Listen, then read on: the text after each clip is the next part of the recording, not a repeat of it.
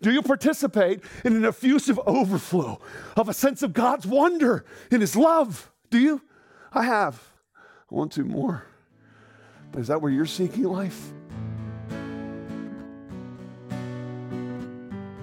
Welcome to First Presbyterian Church of San Francisco's Sermon Podcast. This is a message from our worship service on Sunday mornings in downtown San Francisco. This podcast is a ministry of our church, and we're praying it's useful for you and for the kingdom, for the praise of His glory. Be thou my wisdom, and thou my true word.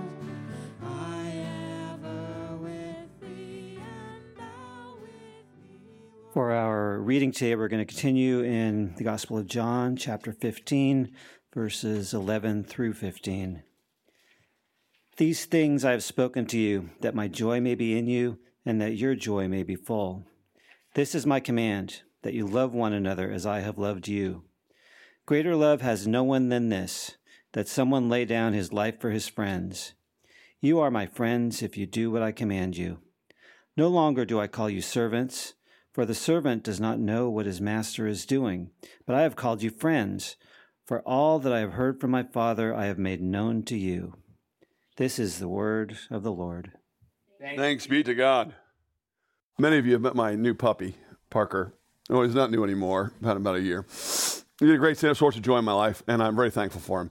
And if you haven't met him, you're, you're lost. But uh, we all actually brought him to worship a few times, but then I felt really liberal, and I just don't want to do that. I don't want to bring dogs to church. Anyway, that was a joke for those of you who get it. All right. But I was out there teaching him how to fetch. You ever taught a dog how to fetch? It's not easy, actually. It doesn't really come to naturally. And you have to, yeah, and he's, luckily, he's very food motivated. So if, if you've got food, you toss, he'll bring it back, he'll drop it just so we can get the food, and, and the reward works. And before you know it, you do that enough, and you build up a pattern uh, in the dog and his behavior. So we, we, were over in the park the other day, and, and I'm standing there at the, at the, edge of this big open area for dogs. It's obviously a dog area, and uh, and I pick up a stick, and he got him all excited about it, and I tossed it. And as I tossed it, I looked down, I realized I had tossed it into a field of wood chips. Now I could no longer see the stick. He ran right to where the stick was and just sat there looking, and there's no way you could see a stick that I had thrown in a field of sticks, right? What's he going to do? I mean, I couldn't see it myself. I'm completely bewildered. And I remember the minute it happened, I thought, that's a sermon illustration, if I've ever seen one. There's a sermon illustration in that somewhere. Somewhere there's some illustration of a deep truth. But I, would hope there was, and I, I, think maybe there is. Because what happened to me is I thought about it later. It, it really, and it really comes, comes to bear in the message today. And that is that uh, Sometimes I wonder if that's how you experience my preaching or my teaching. In other words, I tell you something, get you all excited about Jesus, let's say, and toss it out into the world. I toss you out into the world. We all go out into the world, and by Tuesday, you can't remember, you can't tell the difference between God's truth and the truths that you kind of are dealing with every day in and out, the truths of your own joys, right? Or the, your own choices. And so it, it, it bothers me. What, how do I keep, or how can we keep, or is it possible to keep the words from a Sunday morning being just one stick thrown in with a million others? Right? What makes it different? What, what will make it different? Well, that's exacerbated. That problem is actually increased. It is actually made more profound by the subject matter today, which is joy. You notice my habit when it comes to exegeting scripture is that we, uh, you can see up there, John 15, 7 to 17. That was last week's text. And I didn't change the, uh, the reference, but, but we tightened in. And we're, we're doing that. Uh, uh, uh, what I like to do is I like to get a big view and, and look at the scripture as a whole and then get in tight, get in real tight and ask ourselves if we understand the core truths of the text. And this was the one that was there. And when I saw it, look, I, I'm always thinking ahead about where we're pre- what I'm going to preach on in John. But there's a part of me that leaves a bit of it before the Holy Spirit and says, Father, show me what you want to speak or show me what I should speak about. And is there anything I might be avoiding? Well, I am, and ex- I struggle with depression. I am by nature a melancholic personality. and I enjoy being depressed. That's why I make such a great Reformed Presbyterian. anyway, uh, now, so I don't want to preach about this. First thing I thought, I don't want to preach about that. I don't want to. I to do something else. Nobody will even notice. Just keep going. And the minute I thought that, I'm like, oh yeah, but Chris, you know, the reason you always say you preach through texts regularly and you preach through a book like John is to keep yourself from sitting on hobby horses. That you that you know only preaching the things you like to preach, only focusing on the things that please you and come to you easily. But joy does not come to me easily. I have to confess it. And so, I and, and so as I'm kind of looking at that, even made me more upset. So now, if you don't, if you don't know me, it's gonna, you're not gonna be very impressed with me as a pastor right now. But I got really resentful and irritated about to God. I'm like, I don't understand why you're giving me texts that I don't want to preach on. I don't want to, and I, I, I that, you, you really can't move forward when that's the discussion you're having with God in your head. But there was more to it than merely my disposition and character or personality.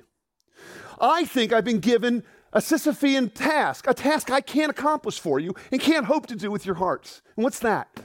Get you excited about the joy of the Lord. I, I don't think I can do it. I think I, I think I am behind on every tenth of this because we are bloated with joy. And what I mean that is bloated with what we call joy pleasure. We are the pleasure seekers, the pleasure lovers, the hedonists of history. Oh my good, you don't even know how we, we've got it. We have a thousand channels. I can remember when it was amazing that I had two or three hundred.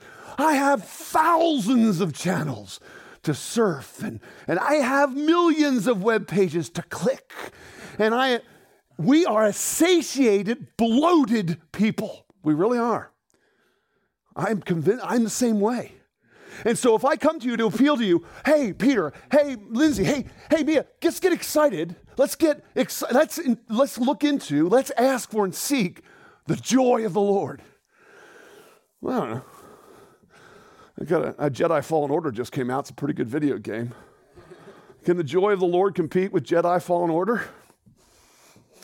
Uh, it didn't for me last Monday. Anyway, and it's not that those other joys aren't okay, but what do we do with them and what we do in them? What do we do for them? Everything. They become our gods. We are trained for joy. We were made. This hand was quilted. These blood vessels were, this throat, we, you were made for joy. And we take that image of God, we take the joyful God that we've created us, and we pervert it into a thousand different little appetites. What gives you joy? And, and, and, and it gets worse than that. I'm up against big pharma. I'm, ac- I'm up against all of the greatest marketers of the world. Okay, let's just talk about the education of mice.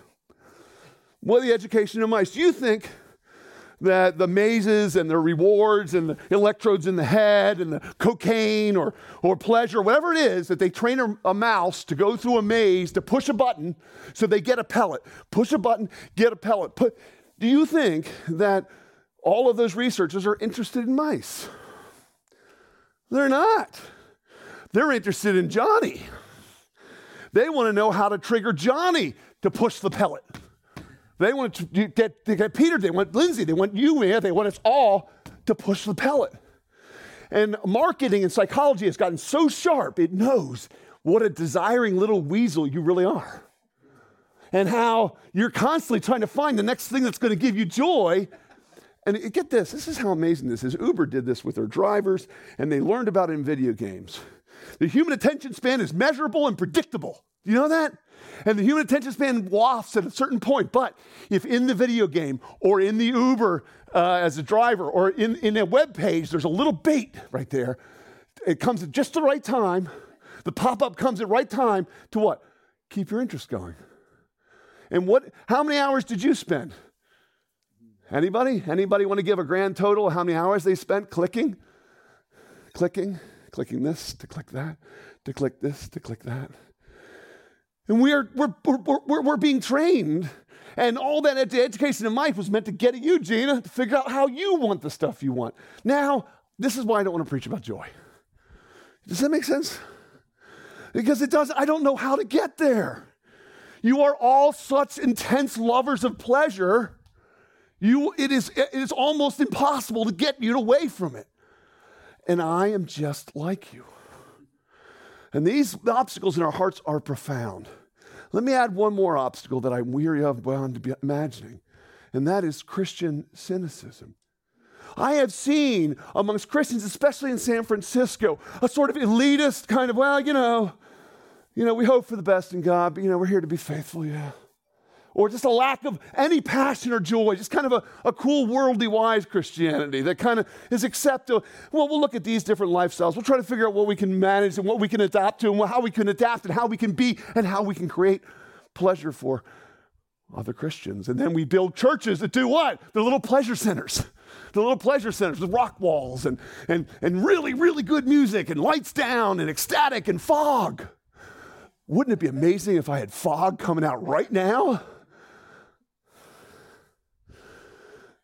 We're up against this. I, I, I, uh, I feel kind of scared of it all. I, like, I don't know what.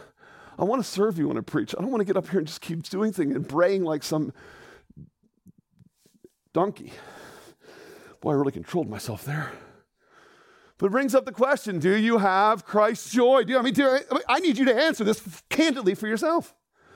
Do you participate in an effusive overflow of a sense of God's wonder in His love? Do you?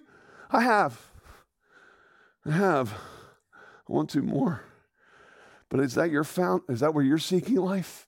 Do you have Christ's joy, a dancing, singing, shouting, noisy joy? You know what? Even as I was describing that, you know what I hear as a Presbyterian? That sounds like embarrassing worship. That sounds like a worship that wasn't scripted properly by a liturgy. That's how crazy this is. That's how removed I am. That's how removed we can get. I'm asking this candidly. This is the description of what joy looks like.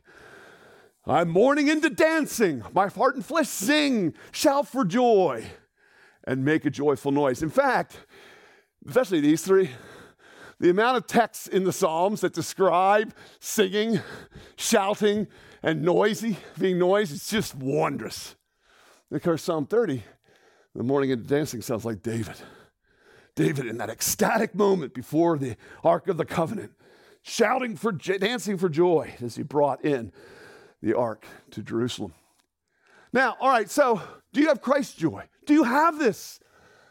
I, I wonder, you know, it's funny. Uh, Alex, you, you met Alex. Alex, he's a young uh, kid who's been doing worship with Love SF. I don't know if you've noticed the way he acts in worship. It's a little uncomfortable for some of us. So it's like, you know, he's very, he's ecstatic. And I, for my part, love it. I'm like, and then we're sitting there, we're having worship this week, and we're having a meeting. The meeting just turned into praise and worship for an hour. A prayer. I, I, I was like, I didn't get anything done. Praise God. Anyway, um, he was describing to me that there's one church in the city, they said they come together for praise and worship for two to three hours at a time. And I was sitting there going, you know what's sad? I don't even want that. Do you hear? And I think a number of you don't either. In fact, as I thought about what would it be like to schedule something like that for our community, I immediately threw up my hands and realized nobody's going to go to that. What is wrong? Is it that we have a different culture, different personalities? Maybe that feeds into it. Maybe there's a truth in it. But even if there's a truth in it that our culture and our personalities don't act like this, and I beg to differ because I've seen some of you at sporting events, so I really wonder about the veracity of that claim. But even if I claim that, then it will come up in some other way. Does that make sense? Like the effusive overflow of an encounter with the wondrous love of God will pop. You can't, it's like stuffing something in. You can't, you can't keep it stuffed. It's going to pop out. It's going to erupt. It's going to overflow. And so, even if you say, well, Chris, we're not going to dance here, we don't believe that's a worship element. Or we're going to say, we, well, we, we shouting sounds, that's just not our joyful noise. Well, some of your singing is a joyful noise, and that's about it. But praise Him, right? But seems to me something's missing. Something's missing. And I want to find how to get it. So, how do I find now? This is something about, this is one of the ways I think about preaching. And some of you, drives you nuts Because you're always like, well, preaching is your journey through the wilderness of my heart and how the Word of God has affected it. like I bring to you my struggle with God's Word. I'm bringing it to you. This is, this is me just kind of letting you in. This is what's going on inside. I'm wondering why I can't get my people to erupt with joy and why I can't get myself to erupt with joy. And so, you know what, you know happened with this sermon? I felt lost. You can ask my wife. Hours, just like uh, pages of notes, no, no organization. It finally came together, but I just, I felt so frustrated by it. Why? Why am I so frustrated, Father? I'll tell you what happened. It was happening in prayer. Having the time of our prayer yesterday, Gary, and it flowed out from there. It flowed out this morning in prayer too. Because what do I need to focus on? I want to focus on Jesus. Remember, eyes on Him? I want to focus on Jesus. And don't you hear the clue here? What's the clue about joy? He wants you to know about His joy. That seems such a weird place to start. Like, I don't know, do we know what, what, what is that? And now I realize, as I was kind of cracking open the Bible, that delight, pleasure, sweet smelling aromas, the pleasure of a good smell, those are attributed to God. They are a tribute to our God. In fact, they, we find that they are the fount of his predestining love. We find out that they are the action that drove him to the cross. If we can get our hands, our hearts, or our minds, or our attitudes, or our sensibilities focused on Christ's joy, God's joy. And you ever think of God as a being of joy, do you? You know why? Because we have antique, very Aristotelian Greek concepts of God, where God is either a great old grandfather with a long beard, or he simply is an abstraction, like something we call the supreme being. We don't call him the living joy. and that's what he is, even though that's what he is. And that's what he claims to be. What is Christ's joy? What is Jesus' joy? Because it's God's joy. And we're going to look at those as two things. And I, oh, I just want to begin. There's these little wonderful turns of phrase in the scripture. Oh, the scripture breathes life of joy to us. Okay, hold on to that because that's one of the keys to joy is to be in the Bible. Because he delights instead. God just delights in love. Have you ever met anybody who's kind of in love with being in love? You're just kind of, we, we see people like this, and we've all been there at some point. We're just, we're in that puppy love, the puppy uh, kind of excitement of, of, of romance, and, and we're kind of in love with being in love. We love the feeling, right? And the, the feeling itself kind of keeps driving the horse and kind of driving the, we love it. Isn't it amazing that that little feeling that you remember having, that puppy love that was engendered by the look of your, of your lover? Wait a second. That's a description of God. That means you're an image bearer, Jack, when you looked at Joyce that way. That means that your love together in your, in your marriage, that is an image of what? Being in love with being in love is a picture of God's own love. He's in love with love, He delights in it. And we all can relate to that, can't we? We all know those delights. We all know those feelings, but we, dare, we, we rarely attribute them or think of them for our God, do we? It gets better than that because it's not just love in the abstract, it's love for Himself. Yeah, why not? He's got a great self image, God does. The beloved Son, the God the Father, and God the Son, and God the Holy Spirit are unafraid to celebrate the amazing joys they have in each other. Praise Him. What is Christ's joy? That He is a joy to His dad. That's amazing. What is Christ's joy but that he, he constantly is dropping clues? I tell everything my father said. I do everything he said to me. I have so much, I love my father. He loves me. And this, all this whole text has been a mosaic of pictures and images of Christ in adoration with his father. And the father, right here, adoration of the son. I told I shared that, vote, that quote with you from Barnhouse a few weeks ago that I, I'm so in love with. And that from eternity past to eternity future, nothing has pleased the Almighty like Jesus. he just gets pleasure out of. Just, just who he is and what he does and how. Praise him. God is excited about Jesus. Jesus is excited about his Father. What other joy does he have? He has the joy of a goal. Joy, its joy is a motivation towards a goal. Your salvation, your rescue on a cross for the joy set before him. What kind of a God is this? I don't you want to fall in love with a God like this? He's in love with you. Don't want to fall? Don't you want to get excited about this? This is the sort of God that I don't even know how to. I, I'm a I'm a beggar before him. You see, as a servant of his of his as I preach the, preach the word, I'm not worthy of these truths. I'm not even worthy to speak them. They're so much greater than I am. Praise him. Praise him with highest praise. But get this, it gets better. Look at this Father's good pleasure, his good pleasure. And again, the, the, uh, the benediction from Jude. Now, him who is able to keep you from stumbling and to present you blameless before the presence of his glory. And how will God present you, Lindsay? How will he present you, Will? He will present you to before his throne with what? Great joy. He's just super excited. And notice that his joy is all you. We're his joy now. I, what? We are his joy. And the Trinity, Father, Son, and Holy Spirit, there's a little love note to, to Stephanie. Come on in. Come on in. Come into my love. Come into my joy. Come into my eternity. Come into everything that I am for you. Come in.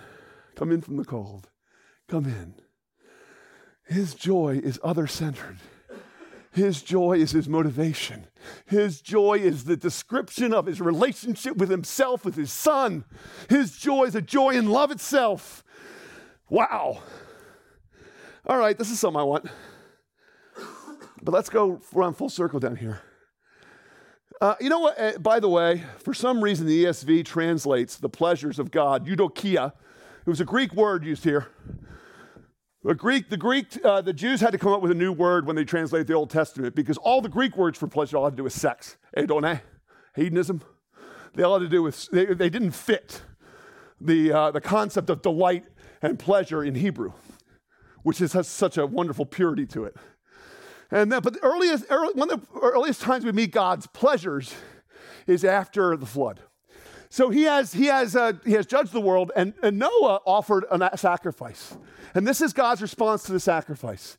And when the I am smelled the pleasing aroma, stop, full stop. Oh, man.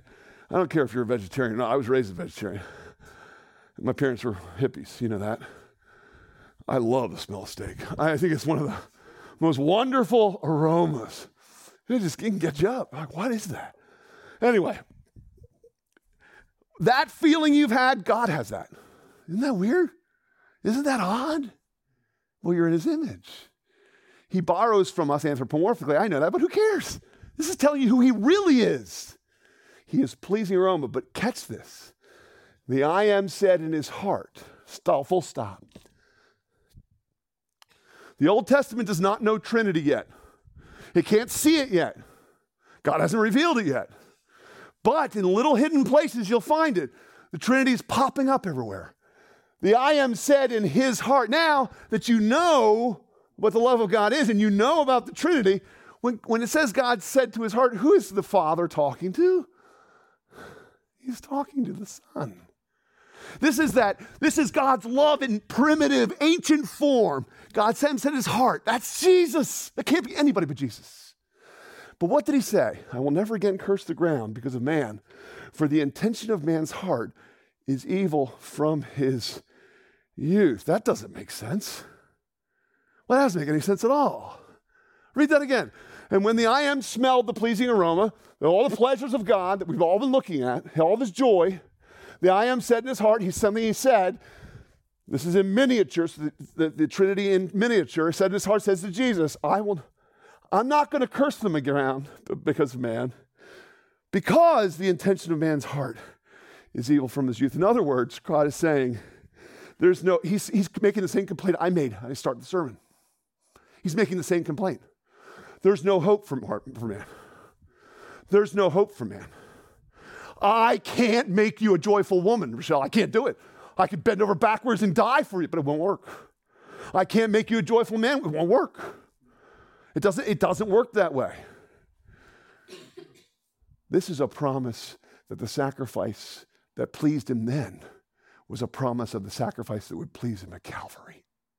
This is the promise of Calvary when the Son dies and he becomes the pleasing aroma. And he says to the Father from his heart, I will remove the curse forever. Oh, I love this God. Oh, God, I want you to fall in love with him. This is such an. Did I do that? This is such an amazing uh, ex- thing to, to, to, for us to, to, to, to hover over and, and to see.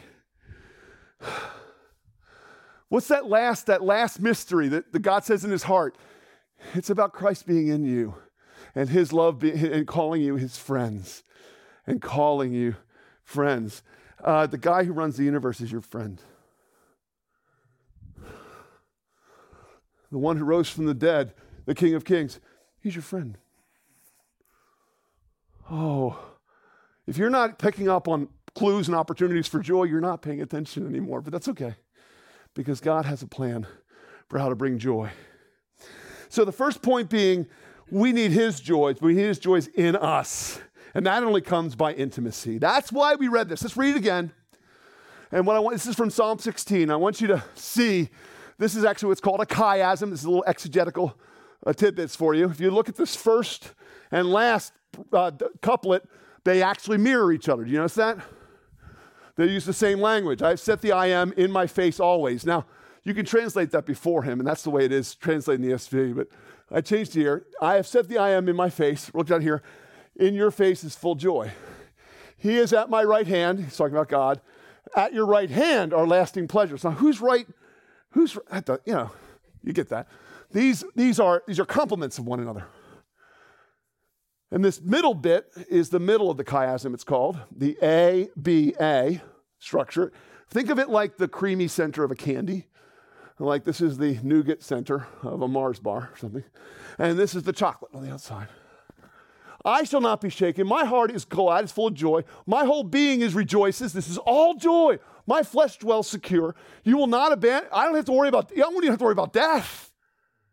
I have all, and then in your face is full joy. And what is the idea here is this is a face off between God the Father and David, and that they are, they are so in love with each other that all they have is joy. And God is the right hand of David, and David's at the right hand of the Father. Isn't that wonderful? Nobody fulfills this like Jesus, obviously. This is a promise about Jesus in, in David's own uh, life and imagination, but that's fine. That's what it's meant to be. But I see something here for us you, this is being offered to you today. Some of you don't know God yet. You haven't made a decision for Christ. And, and, and God is near you right now. He's here and available. I want to call you to put your faith in Christ, to invite Him in, to, to, to, to, to put out your right hand as He extends His. Uh, because, because together you're being invited into all of His joy and love. And maybe you never really made that decision. Maybe you ever made a decision for Christ. Make it today. Why? It's being offered to you. You know what? I want to share something with you. It's my joy to offer that. It's one of my joys. It's to talk about that. To, to, to, you know, I may not be a joyful person by personality, but when I start talking about Jesus, I get joyful. You've seen that happen, haven't you? Yeah. I can walk into a prayer meeting early in the morning in such a foul disposition, I would scare away the crack of dawn. And you get me talking about Jesus and, and praying, and all of a sudden I'm like, I'm all groovy again. Well, we'll explain, we'll explain that in a little bit. The invitation is there, but I want you to hear the invitation more deeply. Because some of you have been Christian cynics and you're not experiencing joy. That's hard. Let me tell you something. Our joy, if you have been born again by Christ, this is not for those I've just invited to trust Christ. If you, I'm inviting you to trust Christ, just start praying that in your heart now. But those who know Him, I make you a promise. You will never be more miserable than when you run from him. In other words, you, if you are already saved by Christ and, and been alerted to his joys, then I'm sorry to tell you, Johnny, that just the other joys of the world are just never going to cut it anymore. They won't even begin to cut it. You could run for years and years, and then you know in the end, they don't cut it. Not if you have known Christ's joy. Nothing is more miserable than a Christian a born again believer who will not seek their joy in Jesus. They're the most miserable people in the world. No wonder Christians get such a bad rap because so many of us are no longer living in this wonderful exchange of intimate joy back and forth. Oh, how I praise him. Put Christ before you now. He asked for you to, and even believer, please hear again, cry out for joy now. That's, we're going to go into the more into the application of this text now because our joy can be full. What does that promise mean? We've looked at Christ's joys that they're, they're amazing and eternal and full of love. They can be in us by intimacy, by us asking and by us knowing Jesus, by a sacrifice at the cross. He becomes the sweet smelling aroma that your joy may be full. Well, this is interesting. This seems like a promise that joy can be increased. Like, uh, like, there's, like there's something kind of unlimited in it or something that can be expanded and realized. I never really thought of that. before. Like, like well, well, that's kind of exciting. Interesting, we know this was written by John, and these words seared into his soul. They became his letters. He picked up on this again later. We are writing these things. Why? That our joy may be complete. That things right, uh, right to you. I would rather not use paper and ink. Instead, I hope to come to you and talk face to face so that our joy may be complete. And there's this wonderful idea of an expansive reality that we're a part of. How are we going to do this? Well, the scriptures always agree with themselves. Always. He is the vine dresser, we are the branches, and we are supposed to bear what? Fruit. If we don't bear fruit, what are we? We're useless, be thrown away, to be burned. What is this fruit of the Spirit? Well, we could, we could, we could know it's love. Love's all, agape love and the transforming love of Jesus is all over John. But it's also peace. Why is this so important? It, it means that for you to increase your joy, you don't chase joy. Does that make sense? You chase Jesus. You seek the Spirit. That's the only. Otherwise, you put the cart behind the horse. Now, uh, put the cart in front of the horse, sorry. And the idea of the cart and the horse, I've, I, even as I use that, I realized many of you have never ridden in a cart. and horses pull, they don't push. They're not any good at pushing. Uh, horses pull. And, their, and the idea behind this is that their ideas that also don't pull, that don't push, they only pull. And joy only can be pulled, it can never push. Joy is something that results from your knowledge and your intimacy and your access to Jesus. And that's why it's a fruit of the Spirit. What's my point here? You need to become a Holy Spirit people. I'm telling you right now, before the Lord is my witness, you must become a people earnest for the Holy Spirit. You must. I'm saying this because the Spirit is sovereign. And Reformed tradition is the only charismatic tradition because we believe that the God, the sovereign God, is the sovereign Spirit. You must come to the Spirit. I'm serious. I do business with God in the Holy Spirit every day. Every day. It was, one of, it was the turning point in my whole ministry and career in life. In the inner city, watching people die, destroyed, and my own depression caving in. I began to pray, pray one thing Holy Spirit, Holy Spirit, give me, fill me today. And that was it. I had nothing left, nothing more. I was desperate. You might get there this, this semester, Mia. And, uh, and so, but but I encourage you, like I encourage everybody else here search for the giver, then get the gifts. There is, but there is joy, isn't there, in the Holy Spirit? Oh, yeah, there is. A whole lot of joy, a joy that completes. Let's keep going on. Nehemiah 8 10. Then he said to them, Go your way. This is, uh, I think it was Ezra, and I think it's Ezra. Eat the fat and drink sweet wine and send portions to anyone who has nothing ready, for the day is holy to our Lord and we do not, do not be grieved, for the joy of the Lord is your strength. I've always wondered what that meant. Well, it kind of moves right with Christ's words. What did he say? These things I have spoken to you. All right, what's going on in Nehemiah 8? The people just found a Bible. I don't know what, this is so weird. It happened a period of times, and I know for some of you, You've had that same experience. Oh, wow, I have a Bible. I know some of you have had that. You're in your class and go, oh my goodness, I still I have a Bible. I haven't opened this in years. Well, we've all had that. So did the people of God. They had it with Josiah before they went on, on captivity, and they all went nuts. Well, same thing happened after they went back from captivity. And they, and they went and they read the Bible. They never read it. Those people never read it. And it says, and they read it, and the people went nuts.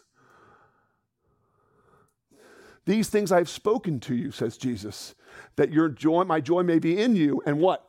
Your joy may be complete. What's my look? Your Bible is God's love letters to you. They're everywhere.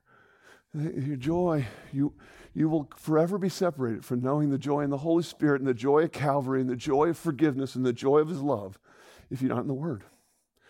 And that sounds so simple, but it's so basic, right? Look, if I don't listen to my wife's words, what good am I? Seriously. What kind of a husband doesn't listen to his wife's words unless he hates her? Right? But we treat our Savior the same way. I'm calling you, calling you back to the joy of the Lord, and the joy is in His Word. There are rich promises for all of us, and they're everywhere present. The joy of the Lord then becomes what? Our strength. Oh, I love this. This is why I call you to worship. It's why I get so discouraged when people don't come to worship. Not because you need to hear me, you know, because you must, you must, you must come back to the Word again and again. It's our hope. It's why only, that's why we read things responsibly. Why? What am I saying when we read things responsibly? There's an intention behind that. It's not just a tradition. And the idea here is I need Stephanie to speak the Word of God to me as much as you need to hear it, right? I am standing up there saying, I need God's Word, speak it to me. Some of you will say to me occasionally, quote back to me my sermons. And that's a big no no around here. And all of you do it anyway. But be patient with me. What I mean is, is I need to hear the good news of God's love from you as much as you need to hear from me. I don't have anybody preaching to me. This is real. I mean, the Lord, the Lord deals bountifully with me. I trust me. I, I have I am so thankful for the experiences of joy He's given me. Have you ever heard of Jonathan Edwards saying that he felt the presence of God? It slayed him. He laid on the ground and he said, "God, please, the joy is so intense. Just stop." Oh, I love that story. I have had that experience. I'm so thankful for it. It has fueled me in many dark, dark days and dark years, even when those experiences don't happen. But uh, I need to hear the word, you need to hear it. These things I have spoken to you, says Jesus, and this is where this text comes from. And let's end with this joy. Now, what, what kind of a joy have I been describing? Well, it's a joy that springs from eternity is fueled by an eternal love at the cross where the Father is forever pleased in Jack, me, because I am in Jesus. Mm. But these words by Jesus are being spoken a few hours before he's going to be flogged within an inch of his life, mocked and spit upon. That's not the worst of it. I don't think, I think those things, I know those things hurt terribly. But they must never hurt as much as knowing that all of his friends left. You know, all your friends, bam, into the night. One of them, your best friend, he denied you. You knew it was going to happen. Even if you it's going to happen, it doesn't make it hurt any less. Yeah. These words about joy were given on the eve of his crucifixion. When everything's going to go wrong. What's the promise here? What's the promise here? I can give you a joy greater than your sufferings and your trials and your persecutions, and they're coming. They're coming, aren't they? Some of them, some of us, they've already arrived. Some of us are in great physical pain. Some of us are in great loneliness and fear. Some of us are in the stranglehold of depression. And we need, we need finally that eternal joy, that wondrous, effusive overflow of the wondrous love of God we need it more than ever, don't we? Because that's the only way when we can begin to do this now. You see, all this has been a build up to this now. Because I have a joy impenetrable and, and undefeatable. I have, it's greater than death, even my own. Count it all joy, my brothers, when you meet trials of various kinds. You see, Something has happened here the Holy Spirit's here and if we are have our eyes fixed on Jesus the way I've called us to, and we are looking at the giver, not the gifts, and we are on track and we want joy and we want the Holy Spirit to give it to us and we want this to open up. All right, if we want that to happen, we're going to need it because suffering is coming. And not just the suffering of trials and tribulations in your personal life, but even the very suffering of Jesus. Blessed are you when others revile you and persecute you, and utter all kinds of evil against you falsely on my account. Rejoice and be glad, for your reward is great in heaven. For so they persecuted the prophets who were before you. Every person who has known the greatest joys of life has also suffered. We have an enemy. This world is broken. And our joyous, eternal joy doesn't really fit it. And the world will spit you out. And school will spit you out. And this culture will spit you out. It will resent your joy. You know, it will hate your joy. And only if God does, if Father, do what I cannot do. All right, I threw the stick. You know what's funny?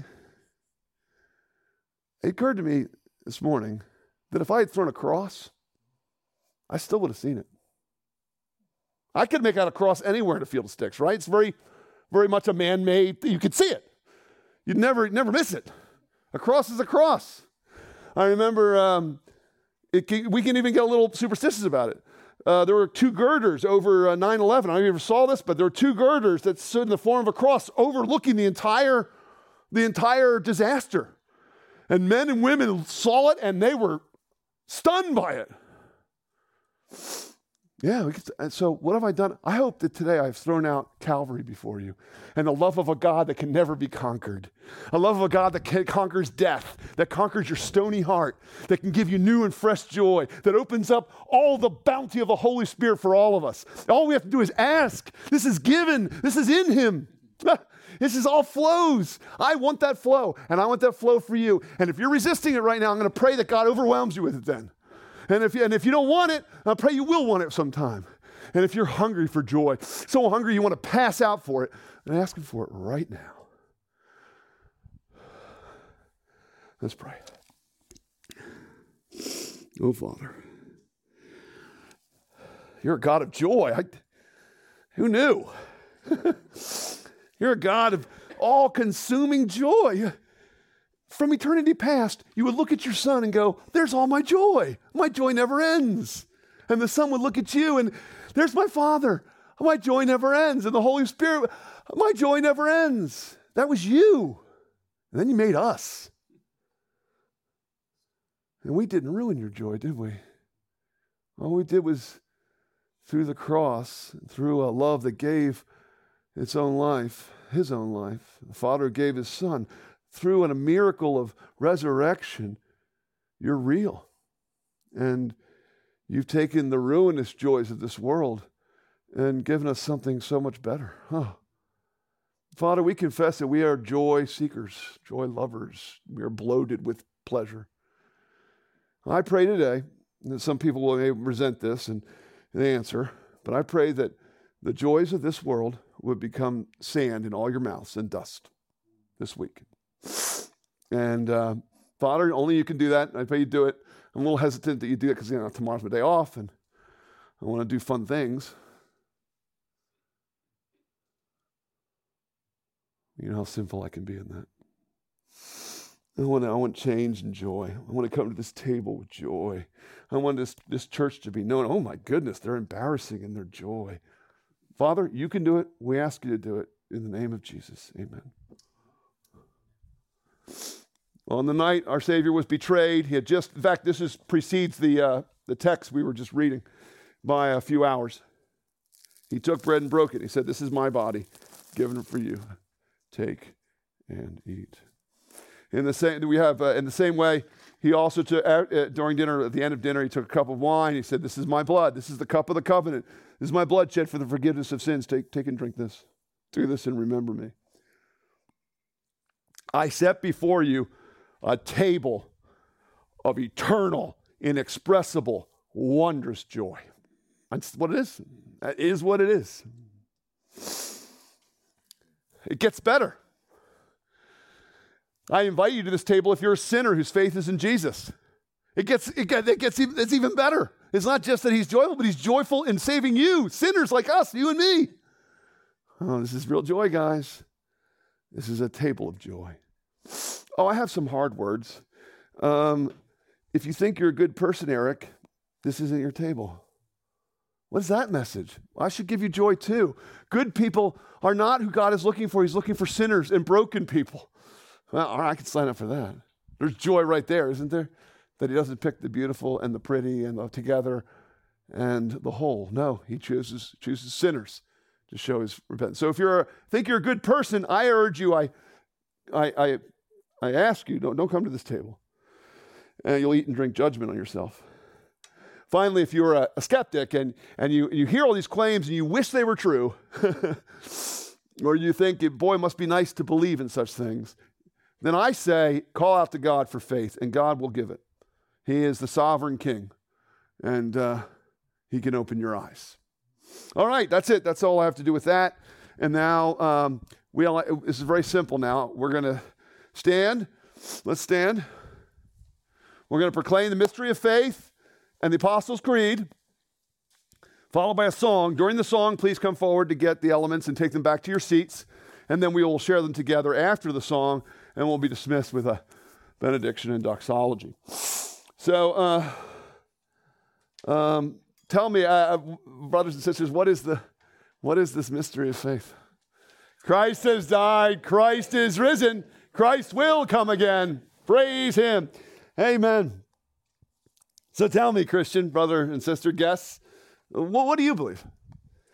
We believe in God the Father Almighty, maker of heaven and earth, and in Jesus Christ, his only Son, our Lord, made by the Holy Spirit, born of the Virgin Mary, suffered under Pontius Pilate, was crucified, died, and was buried. He descended into hell. On the third day, he rose again from the dead. He ascended into heaven and is seated at the right hand of God the Father Almighty. From there he shall come to judge the living and the dead. I believe in the Holy Spirit, the holy Catholic Church, the communion of saints, the forgiveness of sins, the resurrection of the body, and the life everlasting. Amen.